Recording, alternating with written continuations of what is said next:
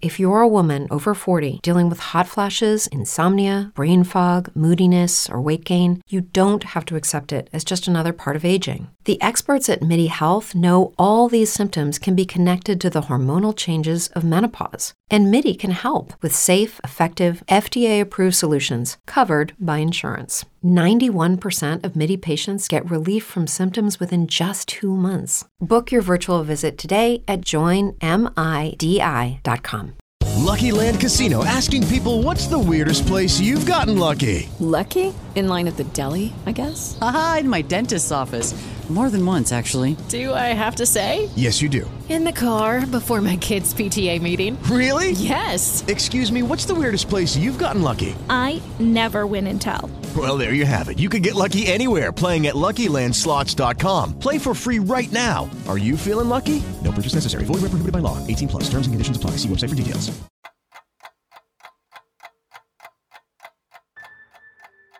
Welcome to Crime Laps. I am Eileen. And I'm Charlie. First of all, we want to apologise for our silence over the past few months. There's been a lot going on that was beyond our control. If you follow us on social media, you'll know that Charlie has had chronic health problems and has kicked cancer's ass four times already. But her health takes precedent over everything else, so we needed to take a break. But we're back. I was at CrimeCon UK in September and it gave us the push we needed to get back at it. So without any further delay, this is Complicity. On April 8, 2009, the Oxford Community Police received a report of a missing eight year old girl. Victoria Stafford was last seen leaving Oliver Stephens Public School in Woodstock, Canada. Victoria, known as Tori to friends and family, had been in great spirits that morning. The little girl had happily raided her mother's bedroom to borrow a headband and some butterfly earrings to wear to school, and she was looking forward to some exciting changes in her life. Tori, her brother Darren, and her mother Tara had just moved to a new home, and that day would be the first time that she walked back to their new home from school. Victoria was supposed to go see her father that week. She hadn't seen him in a few months and was looking forward to it. She also wanted to watch High School Musical with her friends. Darren took his big brother duties seriously, and he usually walked Tori and a few other younger children from their neighbourhood to and from school. On April 8th, Tori was supposed to walk the few blocks back to the new house with Darren. She was expected back by 3:45 p.m., 20 minutes after she was dismissed from classes at school. Darren walked another child home and went to their cousin's house and borrowed a bicycle to make his way home. And when he couldn't find Tori at the house, he cycled around the neighbourhood looking for her. Tori wasn't a shy kid. She would happily engage in conversation or get distracted along the route home, so her mother presumed she was just dawdling somewhere. She was supposed to be watching High School Musical 3 with her friends that evening, and one called and left a voicemail about it. Darren rode around until 5 pm. Then he went back to his cousin's house, and his mother called to say Tori had still not come home. Shortly after 5 pm, Tara McDonald, Tori's mother, phoned her own mother, Linda Winters, to tell her that Tori hadn't come home from school. Linda was close to the family. Tara, Darren, and Tori had been living with her in the months before they moved. The mother and daughter drove around the neighbourhood, and when the little girl hadn't turned up by 6 pm, they phoned the police. The Oxford Community Police began a ground search almost immediately. They searched the school, the neighbourhoods where the family now lived, and where they had lived before, and by the next morning, they had alerted the media about Tori's disappearance. The search for the little girl then intensified with more officers and the fire department searching the Woodstock area. When police spoke to Tori's teacher about seeing her leave school the previous day, they were told that students who walk home from school usually line up at the southeast entrance before they are dismissed, but Tori had forgotten her butterfly earrings in class and went back to get them.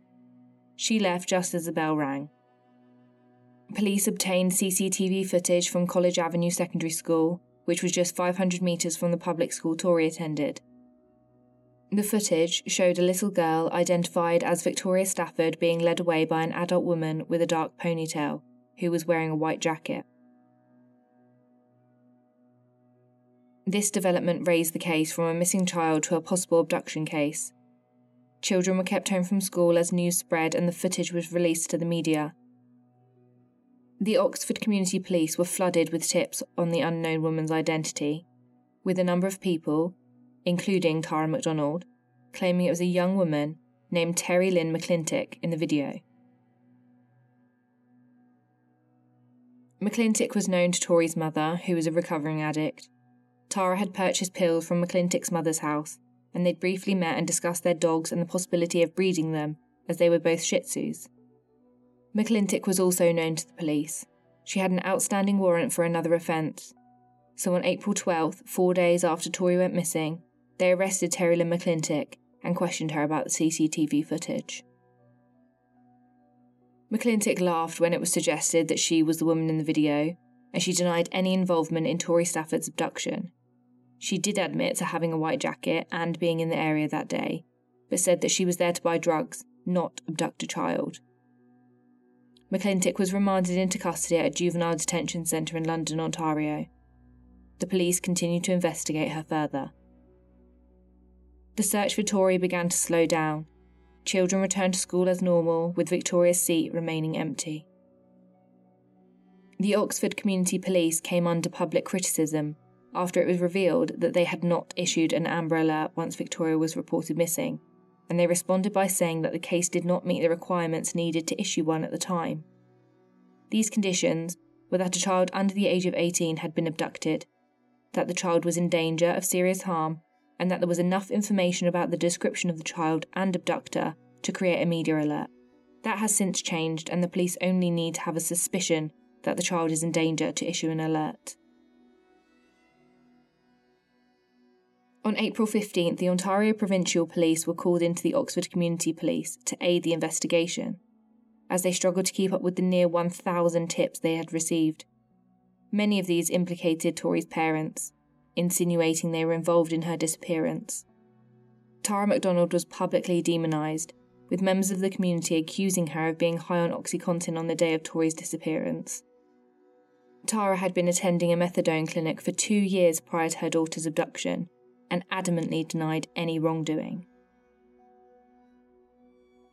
Tori's father, Rodney Stafford, pleaded for his daughter's return in an emotional Facebook post, asking whoever had his daughter to just drop her off somewhere and promising that Daddy and the world are coming for Victoria. There was speculation that Tori had been kidnapped in a revenge plot for a $20,000 drug debt her mother owed, but no ransom call was ever received, and Tara insisted she did not owe anyone any money. Tori's parents underwent polygraph examinations to try and prove their innocence, but the mounting pressure from the intense media coverage of Tori's disappearance caused them to argue during a press conference, where Rodney accused Tara of appearing emotionless, and Tara accused him of crying for the camera.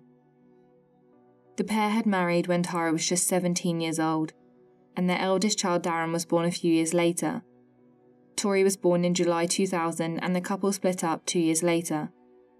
Tara had custody of the children, but was aided by her mother Linda, a couple of years after the marriage broke down, Tara began to abuse Oxycontin, but began attending a methadone clinic in 2007.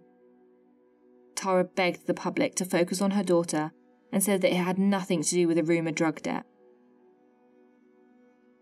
The investigation reached a large scale with over 900 officers involved carrying out canvassing of the Woodstock area, extensive ground searches, air searches, canine units, and combing through hours of CCTV footage. In early May, investigators released footage of a dark coloured station wagon that had been seen on the same street that Tori was seen, walking with the unknown woman. Anyone with information leading to an arrest and conviction for those responsible for Tori's abduction were offered a $50,000 reward. A composite sketch of the woman seen walking with Tori was released by the police.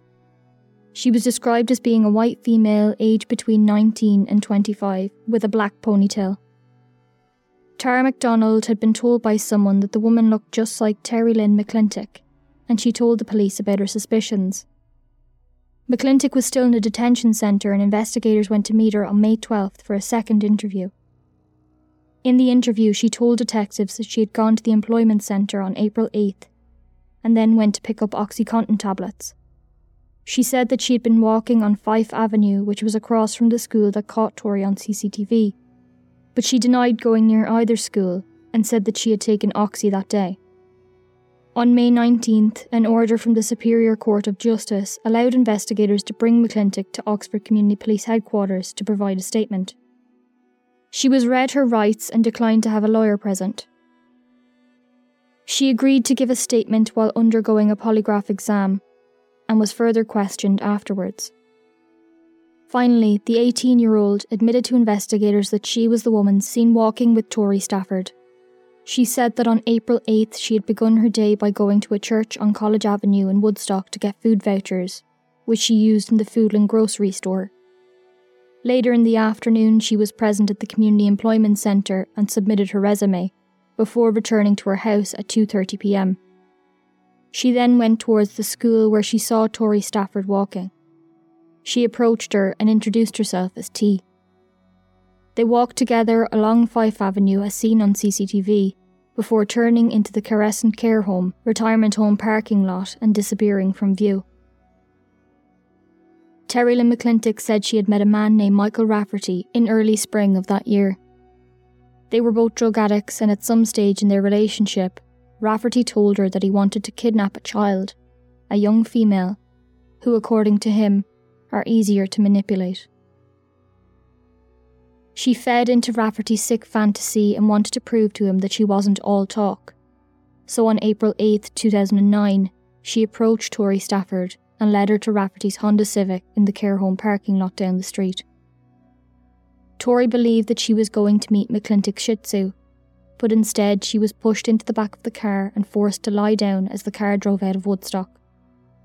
As they drove, McClintic made conversation with the little girl about her favourite things, which included Hannah Montana.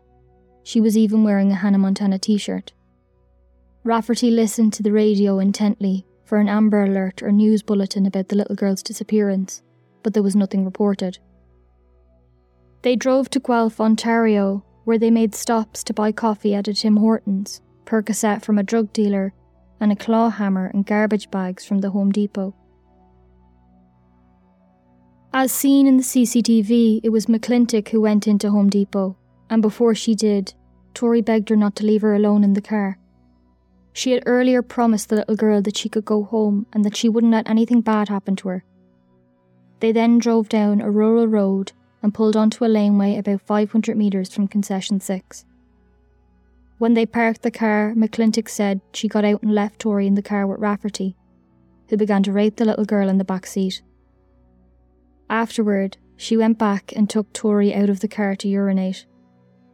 It had been snowing, and McClintic said she could see blood in the snow on the ground. Even after this, she told Tori that she was a very strong girl, and she brought her back to the car and handed her over to the man who had just brutally assaulted her. Tori begged McClintic not to leave, so she sat in the front seat and tried to hold on to Tori's hand. But she said she had to leave as she knew what was about to happen again. Afterwards, according to McClintic's statement, Michael opened the car and threw Tori to the ground before placing a garbage bag over her head and repeatedly kicking her and beating her with the claw hammer until she was dead. They then bundled the little broken body into garbage bags, placed it under nearby trees, and covered it with a pile of rocks. So Terry, I'm just going to run through this one more time, okay? And you stop me if I get it, if I've misunderstood anything. All right. Um, it starts with Mike and Tori in the front, right? You're out of the car. Tori's. Uh, they end up going into the back seat, Yeah. right? Tori's calling for you, says she has to go to the washroom. So you take her hand and you walk over here, and she goes to the washroom, right? And you said at that point there was blood on her crotch. Yes. You you bring her back to Mike, and he's sitting um, with his feet outside the rear passenger door on the seat. Yeah. Uh, Tori's on his lap, facing away from him. You walk away. You after how long do you think that was? How long do I think what was that From the from the time you bring her back to Mike after using the washroom to the time you see her on the ground. Maybe 15 minutes, 10, to 15 minutes. Okay. So, or, or what else, what are you doing during those ten or fifteen minutes? Just trying to take in my surroundings. Like I, like I said, I glanced back a couple times. Like I could hear calling me. I wanted. I tried after after I gave her back to Mike with the after I took her to the washroom. And I walked away the second time. I when I could hear her calling out for me, saying "T, make him stop, T, T." Like, my nephew calls me TT. Like You come I tried to I tried to walk back towards her. To, like I said, I tried. I wanted to just I wanted to grab her, just make sure take her away from him. I, I can only, I can only take a couple steps, and I felt like I walked into a brick wall. I could see I could see him with her on his lap, her struggling, and I just I turned away again. I walked towards the street. He yelled out to me to look check out the house. I checked out the house. I turned away again. I looked looked out at the field. I walked. I paced a lot. Like I was pacing back and forth from like here, this area. Like I, I kept pacing. So you, when you look back, you see her on the ground. Okay. She's kind of lying on her back, but her legs are off to the side, Yeah. right? Her feet are towards the back of the car. Her head's towards the front, but it's behind the open rear passenger door of the car, right? Is that what that line is? Yeah. Okay. She's got a garbage bag over her head, right? Did you say that you saw Mike kick her? Yeah. I, saw her. yeah. And I like I t- when I turned, like he was. He like this. I'm trying. I'm trying to get into like as much detail as I can. So It's okay. If you don't remember, you don't remember. Where do you think Mike kicked her? What part of her body? ribs, her rib area. Okay. Okay. And he, there's. I saw him kick her a couple of times And is that before or after he reached into the car? before. Okay. He, like a couple side just normal kicks. There was like a stomp, like. And then I'm not sure how many times. Like I looked back a couple of times, and he was and then he hits her in the head with a hammer. I seen I. I'm like I said. I'm going to. I didn't, I didn't watch the whole thing. I seen him swing. Initially, the like, I remember the way the hammer was facing, but I couldn't. I couldn't. I couldn't he started swinging forward. I couldn't. Just, Okay. I don't, I'm not sure. I don't know if I whether I closed my eyes, whether I turned. I just. I couldn't.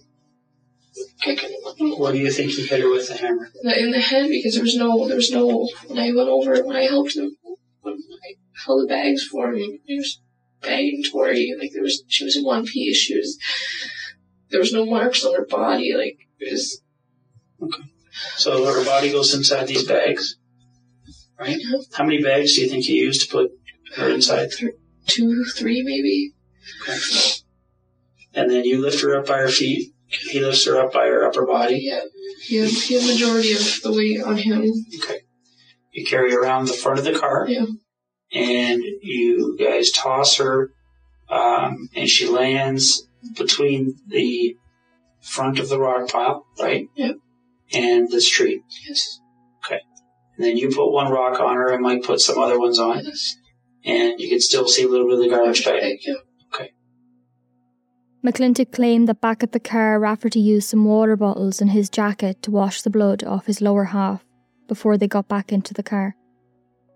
He said that he didn't want to ruin his shirt by cleaning himself with it. They placed the now ruined white jacket, Tori's clothes, her Bratz school bag, and the claw hammer into bags, which they placed in the boot of the car.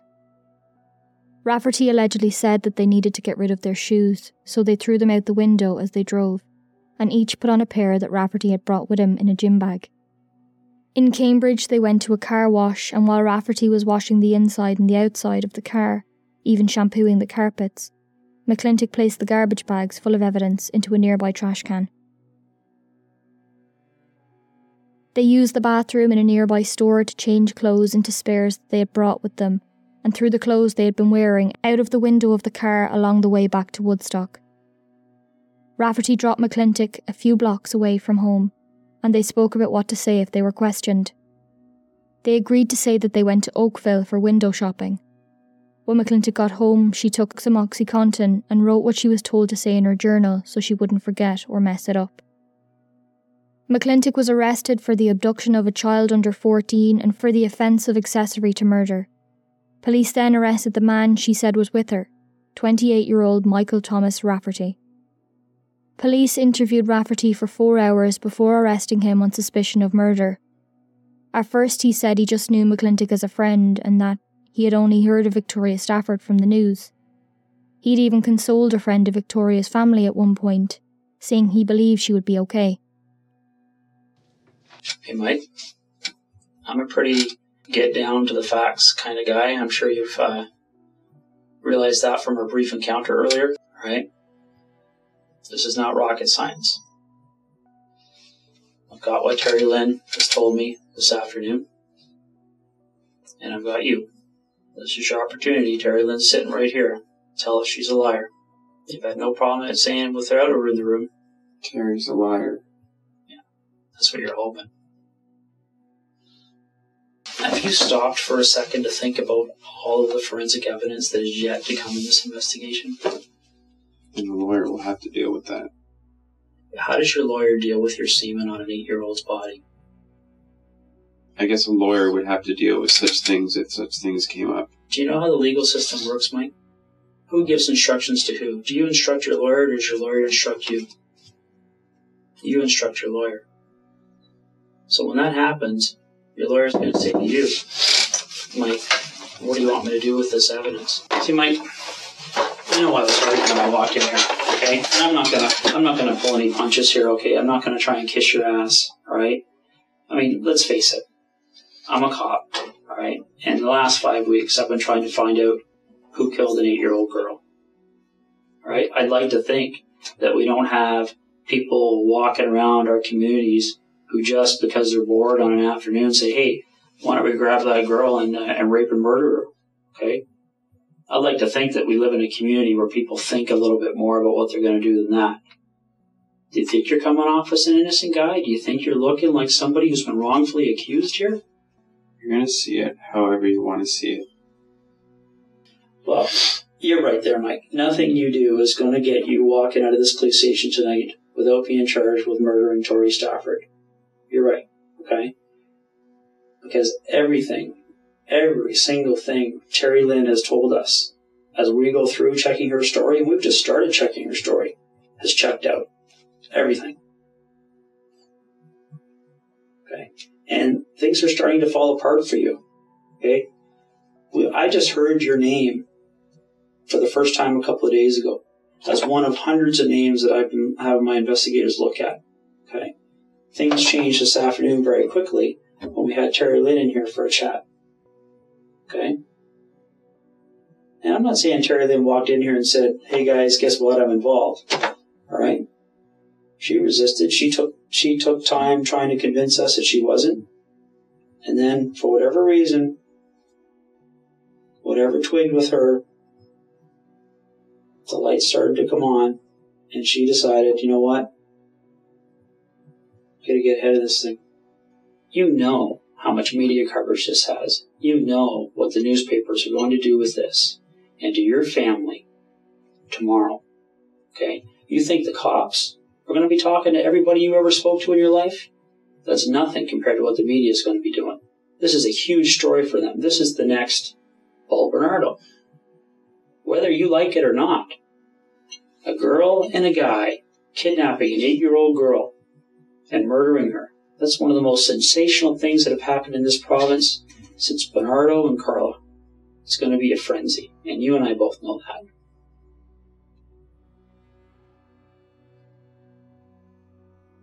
And really, when you look at it, there's only two ways to approach this story from a media perspective. And I think the guy from behavioral science has already kind of talked to you about that a little bit. This is either two people who whose lives were overtaken by drugs and all the stress and everything that goes on, and they made a, a bad decision. They made a bad, bad mistake.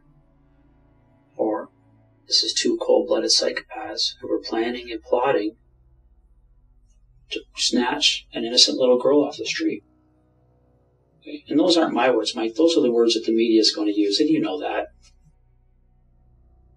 Over the next four days, McClintic agreed to assist the investigators in the recovery of Tori Stafford's remains and began to disclose details about the little girl's final hours. She admitted to going to a Home Depot store on Woodlawn Road, Guelph, on April 8th at 5:12 p.m. and purchasing garbage bags and a hammer. She did not know the exact location of Tori's body, but gave investigators a description of a house that had been close by, that was at an angle and sat directly across from a dirt road. She believed it was an area of Highway 6 in Wellington County. She further described the scene as having a broken down fence, silos, a laneway that sloped by a creek, and a large pile of rocks in amongst some evergreen trees. When it was publicised that arrests had been made for Tori's murder, her family were beyond devastated. While they initially planned not to have a memorial service until her remains were recovered, they had been told by police that there was a chance they would never find her body.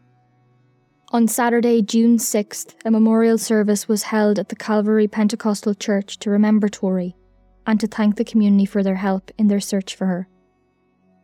Tara McDonald made a statement to the congregation as a slideshow showing snapshots of the eight year old's short life played behind her. She said, I would give my own life to hear your voice one more time. My daughter will never be forgotten. Rodney Stafford, Tori's father, said, I believe my heart will never fully mend. Still believe I broke my promise. I'm so sorry. I never thought I would see an angel until I saw you. Darren, Tori's older brother and best friend, struggled to contain his emotions as he told Tori he loved her and missed seeing her every night.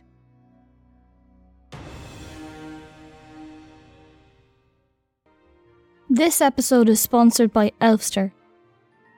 It's almost that time of year, and nothing crushes your Christmas spirit faster than the stress of organising gifts for everyone. Elfster is the number one Secret Santa app in the world. Elfster makes giving gifts easier by allowing you to create a free gift exchange. All you have to do is set the date and budget, and Elfster will take care of the rest. They even draw the names for you. You can make wish lists to share with your family and friends to make sure that everyone gets the gift they really want. You can add gifts to your wish list from your favourite brands like Amazon, Etsy, Fanatics, Nordstrom, and more. You can also shop from curated gift guides. Elfster is trusted by more than 17 million people to arrange their Secret Santa gift exchange. Go to elfster.com or download the Elfster app. It's E L F S T E R. Elfster.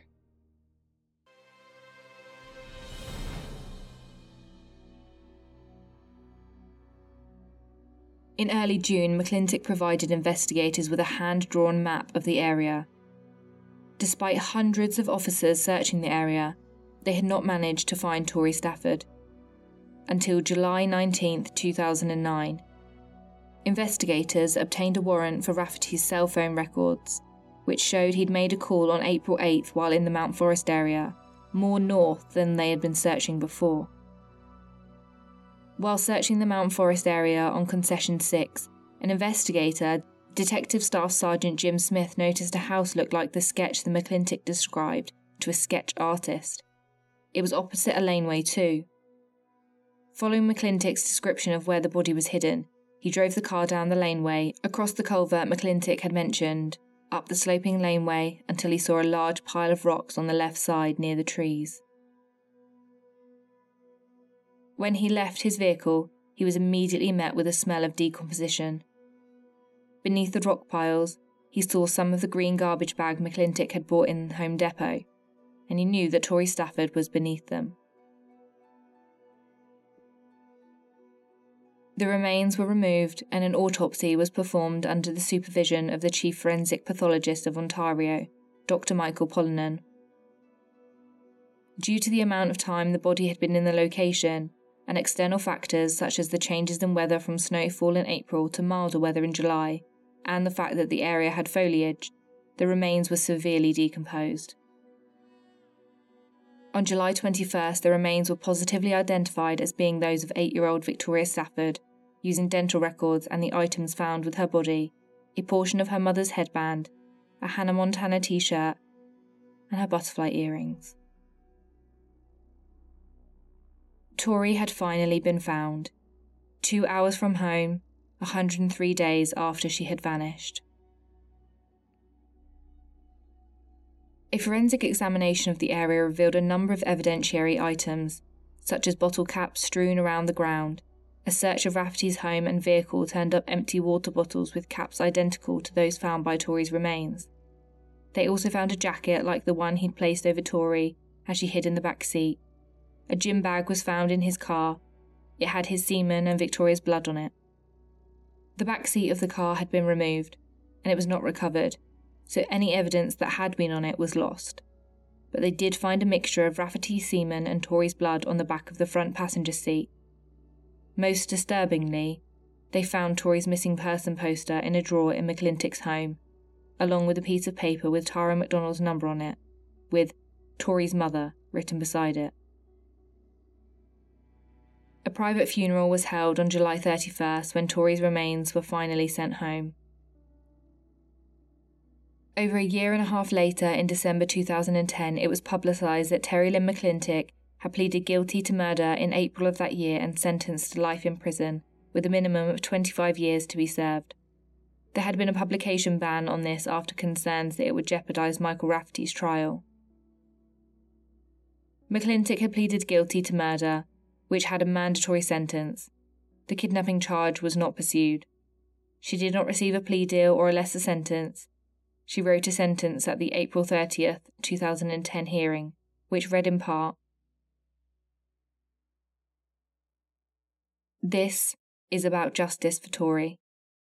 On April 8th, I don't know what I thought was going to happen. I am honoured to have been able to spend even a brief amount of time with such an amazing person, and it pains me to think about how many people won't get to see what a beautiful and brilliant woman I just know she would have grown up to be. Every night before I go to sleep, I tell myself that when I wake up in the morning, this will all have just been a very, very bad dream. But when I open my eyes, I look around me and see that this is reality. I didn't wake up on that morning thinking I was going to take a child. Not in a million years would I have pictured myself standing there. But here I am, and I know that I need to stand up and take responsibility for my actions. Every day, I think that maybe if I hadn't walked down the street that day, that precious little angel would still be here. Every day I ask myself why. Why did I tell myself that everything would be okay? Just why? I can't explain my thought process on that day. I can't do anything except be honest. I will never try to make excuses for my judgment calls or my actions. Yes, I was under the influence of drugs, and yes, there are things that I have experienced in the past that may have affected my reactions to the situation I was in but regardless of those reasons, it doesn't make what happened acceptable. Every time I close my eyes, I'm flooded with the memories of that day. I will never forget what happened, the mistakes I made, the failure I was. A million tears will never be enough, and a million words would never be able to express how truly sorry I am. I allowed my own issues, my own past, to affect the future of an innocent girl. I'll never be able to take back what's happened, but I've been trying to do everything I can to make things as right as they can be, which is why I stand here today. I would give anything to be able to trade that amazing little girl places, but I can't. And man, that hurts. Tori will never leave my heart. She'll hold my heart in her hands until the day I die. She's made me realise that I need to deal with my issues, that I can't continue on the road I've been walking, I owe my life to that precious little angel and all the people who have been hurt because of this. I have one goal out of all of this, and that is to help other women like myself avoid winding up in positions such as this. I will do everything I can to keep other children safe, and these are things I can do regardless of where I am. I also would like to help others avoid making the same mistakes I have, to learn what is meant to be learned from our mistakes, teach others what I was failed to be taught, and most importantly, I want to help others in a way people failed to help me, and be supportive to others in need, as only a few people have been supportive of me. Those are the people I hold dear to my heart, and I want to be one of those people. Enough people have been hurt as a result of this, and I refuse to drag anyone through the proceedings of a trial. Spending the next few decades of life in prison is nothing compared to what Tori was robbed of. I know that my apology doesn't mean much compared to what was lost, and I'm not asking for forgiveness as I stand here, but I'm trying to make amends the best way I can by giving you my life today. Rodney Stafford, Tori's father, had also delivered a statement. He said, I am Rodney Stafford, a father to two beautiful children, one who is no longer here with us. On April 8, 2009, I, myself, my son Darren, my ex wife Tara, our family and friends, and much to our surprise, a nation, all became victims to a heinous crime when one of our children was stolen in broad daylight. I would like to thank you, Your Honour, for allowing me the opportunity to speak freely, and I apologise for any inappropriate language that may arise. I was asked if I'd like to write an impact statement detailing how the last year has affected my life. And yes, I have to. Not just for me, but for every person out there that would have liked to have had this opportunity. So please take into consideration what this victim is saying. I never chose to become a victim. It was forced into my life. All of our lives. With the loss of Victoria, thousands, if not hundreds of thousands of people felt a tremendous loss worldwide. Victoria was a very beautiful eight year old child and an innocent little girl who put a smile on every face she met. It plays in my mind over and over again. The loss of Victoria has left an emptiness inside everyone that no parent should ever have to feel. And because of this, I've dedicated the last year of my life to bettering myself and helping stand up for the truly innocent, the ones whose voices do not get heard, not just for Victoria, but for all the children that have lost their innocence. This has got to stop. I'm aware that April 8th will always exist on my mind, but there's nothing I can do, or anything anyone can do for that matter, to bring Victoria's smiling face home. There's nothing I can do to bring Victoria home. Nothing. Nothing but visualise little memory flashes of her face every now and then. If I could rewrite the past, I would love to bring Victoria home in this never happened period. But it did, and our Chubbs is gone.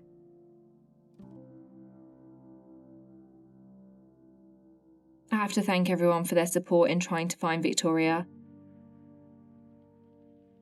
15 in a one and a half week of searching for any clues of where Victoria could be. The vigils, balloons, launches, memorials, Victoria's funeral, they're all heartfelt and made possible by total strangers all searching for the same thing answers, justice, but most of all, my little girl. How was Christmas, Easter, Halloween, Victoria's birthday, Darren's birthday, not the same. None of them were, nor will ever be again. No holidays were even close to the way they used to be. One of our pride was gone, our family destroyed, because one of our own was stolen from us. Not to mention stolen from us in broad daylight. Now, in order to spend these holidays or events with Victoria, we get to go and stare at a burial spot for Victoria's remains her little body buried beneath the ground, never to be seen again.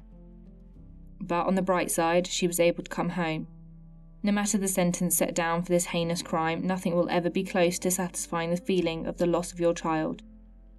Forced into my life. You cannot prepare for it. You can only do your part to seek justice for what has happened and make others aware that predators are in fact out there. Not just here, but everywhere. The hardest part of my last year has been watching my 12 year old son try to continue through life trying to figure out why the pod now only has one P. Who split the pod, and why? Best friends torn apart, a brother and sister relationship that you only see in the movies. Darren has suffered daily for the last year. You can see it. He tries well to hide it, but you can see the emptiness. He misses his sister, and feels guilt every day because he never walked her home. It kills me inside to see him cry, and for me to know that the one thing he wants now in life that can make him happy and put that smile back on his face, I can never give him.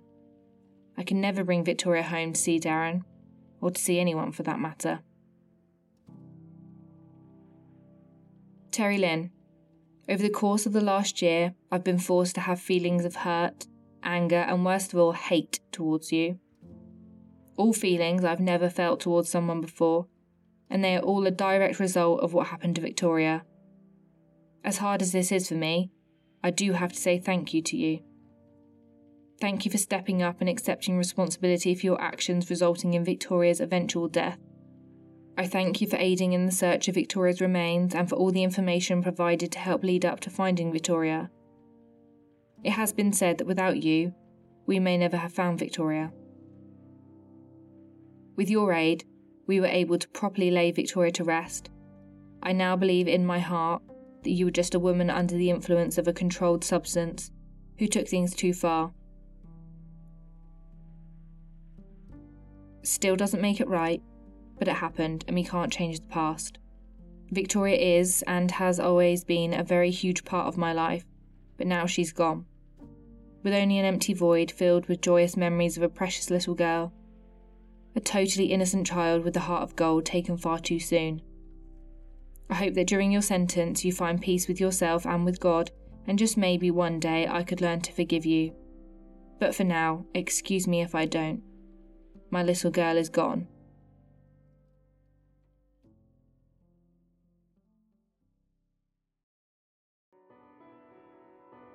Thank you for listening to this episode of Crime Lapse. Crime Lapse is an independent podcast that is funded in part by our generous Patreon supporters. If you enjoy the show and want to help us keep it going, you can join us on patreon.com forward slash crime lapse. And in exchange for your pledge, you'll get access to early release ad free episodes, bonus content, and exclusive merchandise. You can also support the show by subscribing and leaving us a five star review. You can keep up to date with us on social media at Crime Lapse on Instagram and Facebook, and at Crime Lapse Pod on Twitter. Stay safe.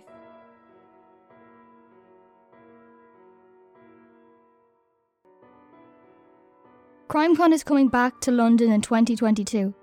Following the incredible reception to the first CrimeCon UK in September 2021, the event is back in the Leonardo Royal St Paul's Hotel on June 11th and 12th, 2022. We'll be back on Podcast Row along with some incredible podcasts like They Walk Among Us, Mens Rea, Morbidology, and more. There'll be some fantastic speakers and interactive exhibits across the weekend too. The feedback from the people who were there in September has been great, so you do not want to miss the weekend. Most of those in attendance went on their own, but it didn't take long to make friends with like minded people with an interest in true crime. Tickets are on sale now on the crimecon.co.uk website. Not only are the tickets at their lowest price at the moment, but you can get an extra 10% off when you use our code WINDOW. You can split the cost of the ticket into three instalments to make it easier to afford, but the price includes two full days of content, access to talks, exhibitions, podcast row, and more. Get your tickets now for the world's number one true crime event, CrimeCon UK 2022.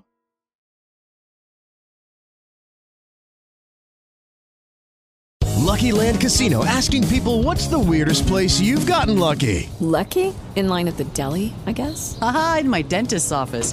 More than once, actually. Do I have to say? Yes, you do. In the car before my kids' PTA meeting. Really? Yes. Excuse me, what's the weirdest place you've gotten lucky? I never win and tell. Well, there you have it. You can get lucky anywhere playing at LuckyLandSlots.com. Play for free right now. Are you feeling lucky? No purchase necessary. Void where prohibited by law. 18 plus. Terms and conditions apply. See website for details.